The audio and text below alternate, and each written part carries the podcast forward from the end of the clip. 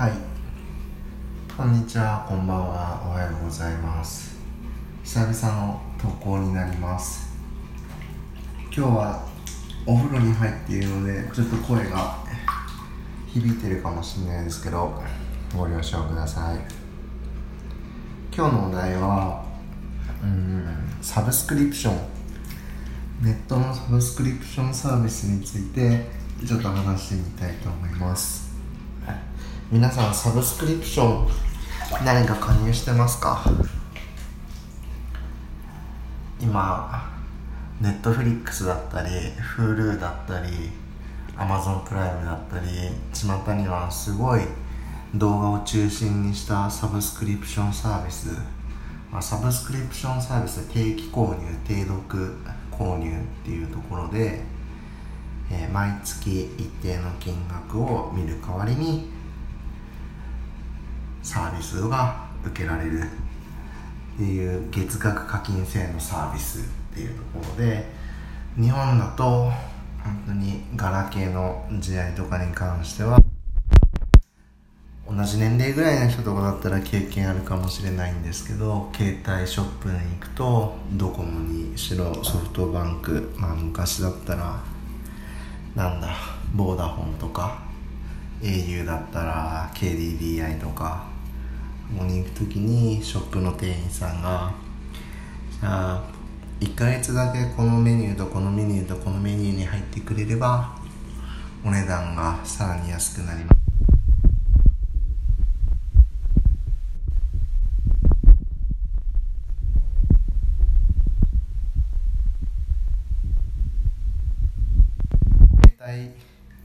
におけるサブスクリプションサービスっていうのがこのまあ、始まりなのかなとか思っていて、まあ、その頃はデコメールとか絵文字とかあとはめちゃコミみたいな電子コミック。はねもう月額480円380円980円みたいなのがチャリンチャリンって入ってまあリテラシーが高い人とかはもう携帯を買った翌日とかも家に帰ってすぐその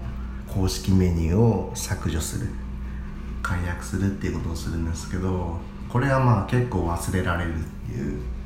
大体の人は解約の仕方もよくわかんないしまあとりあえず携帯安く買えたみたいな形でそのまま契約しちゃって気づかないうちに携帯の使用量パケット量と電話代の中にまあ細かく見れば別途でそういう明細があるんだけどあんまりもうなんだ家族割とかもう家族の名義で一括で引き落とされてるからまあ怒られたりとかもするんだろうけど大した金額じゃなかったりするとそのまま見て見ぬふりをされてあんた今月使いすぎよとか。言われたりしてたと思うんですけど、まあ、そんなガラケーの定額サービスからまあいろいろと時を経て今はスマートフォン時代のになって新たな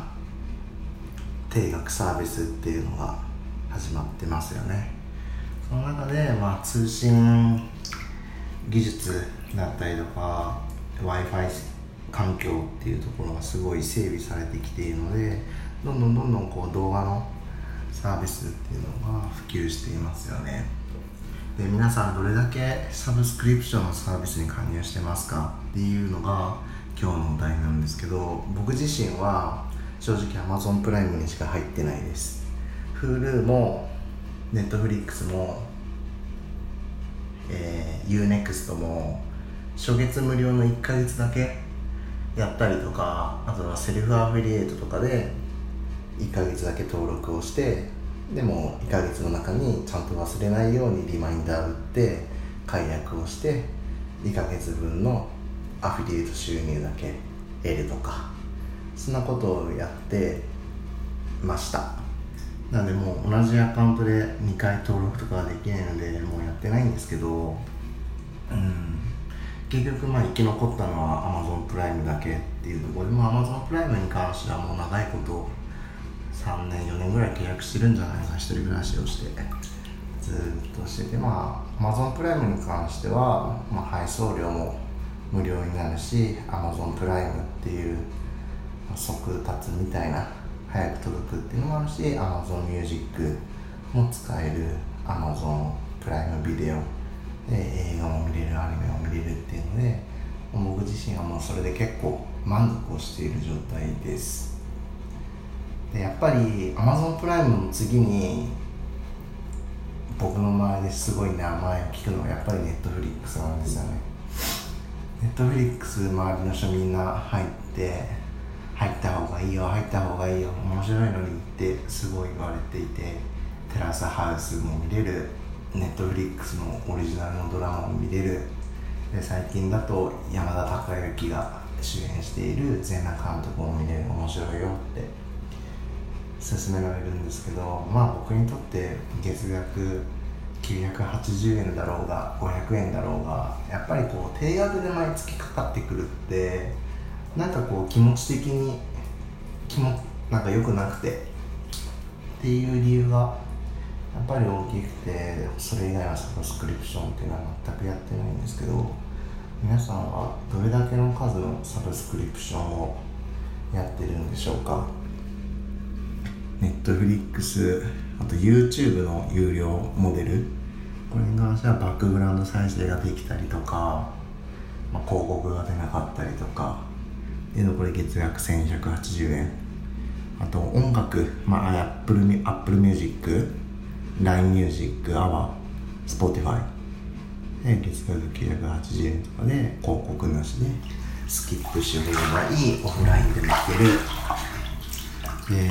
クックパッドとかね食べログとか。えー、あと何あるんだ？雑誌か。D マガジン。